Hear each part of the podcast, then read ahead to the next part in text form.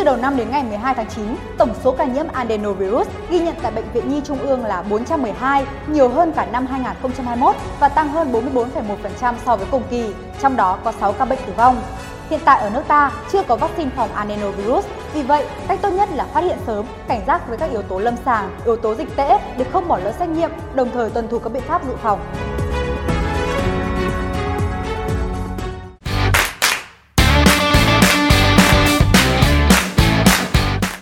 Adenovirus được biết đến là nguyên nhân gây nên các bệnh liên quan đến đường hô hấp. Đây là một bệnh virus cấp tính và có những triệu chứng lâm sàng rất đa dạng.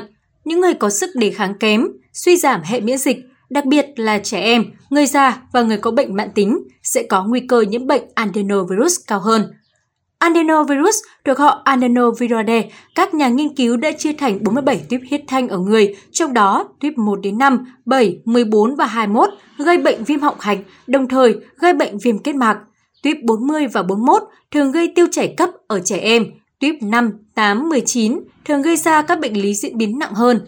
Bệnh do adenovirus gây ra xuất hiện quanh năm nhưng đặc biệt phát triển mạnh vào thời điểm giao mùa, xuân hè hoặc thu đông. Adenovirus lây truyền qua đường giọt bắn, qua đường hô hấp giữa người với người. Bệnh có thể lây qua niêm mạc khi bơi lội hoặc nguồn nước dùng trong sinh hoạt bị ô nhiễm, hoặc lây truyền khi người lành sử dụng chung những vật dụng cá nhân với người bệnh. Theo Phó Giáo sư, Tiến sĩ Lê Thị Hồng Hành, Giám đốc Trung tâm Hô hấp, Bệnh viện Nhi Trung ương, virus adeno có khả năng lây lan nhanh trong cộng đồng và gây nhiều biến chứng nguy hiểm nếu không được điều trị kịp thời như suy hô hấp, nhiễm khuẩn huyết, suy đa tạng, bệnh có thể để lại các biến chứng lâu dài, gây ảnh hưởng đến sức khỏe của trẻ như hội chứng viêm tiểu phế quản bít tắc sau nhiễm trùng, giãn phế quản, sơ phổi. Vậy dấu hiệu nhận biết bệnh adenovirus với bệnh cảm cúm hô hấp thông thường là gì? Bệnh hô hấp, cảm cúm thông thường sẽ có những triệu chứng bệnh điển hình như khó thở, ho dai dẳng, thở rít, thở khò khe, ho ra máu, thở nhanh. Trong khi đó, khác với hô hấp, cảm cúm thông thường, virus adeno, đặc biệt là adenovirus nhóm B có khả năng gây bệnh không chỉ các cơ quan hô hấp mà còn ở nhiều cơ quan trong cơ thể con người. Đối với bệnh viêm đường hô hấp cấp, khi nhiễm adenovirus, người bệnh thường có những biểu hiện sưng họng, đau họng, ho, hạch cổ bạch huyết sưng đau, sốt cao. Bệnh diễn biến cấp tính, thường kéo dài từ 3 đến 4 ngày, trường hợp trầm trọng có thể dẫn đến viêm phổi. Đối với bệnh viêm họng cấp, bệnh thường phát hiện ở trẻ sơ sinh và trẻ nhỏ với các biểu hiện như viêm họng, ho, sốt, chảy nước mũi. Viêm họng cốc do adenovirus gây nên thường kéo dài từ 7 đến 14 ngày và có thể lây lan nhanh thành dịch. Đối với bệnh viêm họng kết mạc ngoài những triệu chứng như viêm họng cấp, người mắc viêm họng kết mạc còn có dấu hiệu mắt đỏ, chảy dịch trong, thường không đau. Đối với bệnh viêm phổi, người bệnh sốt cao đột ngột, ho, sổ mũi, các dấu hiệu tổn thương ở phổi xuất hiện và có thể lan rộng, để lại các di chứng nguy hiểm. Mắc viêm phổi do adenovirus có thể gây tử vong với tỷ lệ từ 8 đến 10%.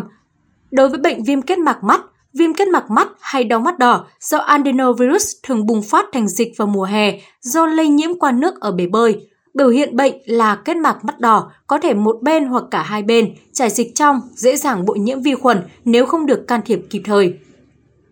Đối với bệnh viêm dạ dày, viêm ruột, viêm dạ dày, viêm ruột do adenovirus thường gặp ở trẻ nhỏ, người bệnh có biểu hiện tiêu chảy kéo dài khoảng 7 ngày, sốt, đau đầu, buồn nôn, viêm kết mạc. Virus gây bệnh ở đường tiêu hóa được đào thải trong phân. Đối với bệnh viêm bảng quang, adenovirus chính là nguyên nhân gây bệnh viêm bảng quang ở trẻ em. Virus có thể được tìm thấy trong nước tiểu, niệu đạo và tử cung của người bệnh. Đối với bệnh viêm gan, theo báo cáo, giới chức y tế Anh và Mỹ nghi ngờ adenovirus có thể là nguyên nhân gây viêm gan bí ẩn ở trẻ em. Thời gian gần đây, phần lớn những trẻ có biểu hiện viêm gan đều mắc adenovirus, trong đó đã có những trường hợp tử vong. Các nhà khoa học vẫn đang tiếp tục nghiên cứu để đưa ra những kết luận chi tiết và chính xác về dấu hiệu viêm gan ở trẻ mắc adenovirus. Adenovirus có khả năng gây bệnh đường hô hấp nhưng cũng có thể gây viêm kết mạc, viêm dạ dày, ruột, viêm bàng quang. Vì vậy, adenovirus có thể lây bệnh không chỉ qua đường hô hấp mà còn có thể cả khi quan hệ tình dục không an toàn, trong khi cảm cúm chỉ có thể lây qua đường hô hấp. Nếu chỉ chẩn đoán virus adeno thông qua các triệu chứng thì có thể nhầm lẫn với các bệnh đường hô hấp do các virus khác gây ra. Vậy làm cách nào có thể chẩn đoán adenovirus một cách chính xác nhất? Adenovirus có thể được chuẩn đoán chính xác bằng việc thực hiện các xét nghiệm phát hiện virus trong mẫu bệnh phẩm hoặc phát hiện các kháng nguyên, chất cụ thể mà virus tạo ra. có thể chẩn đoán virus adeno bằng hai phương pháp sau.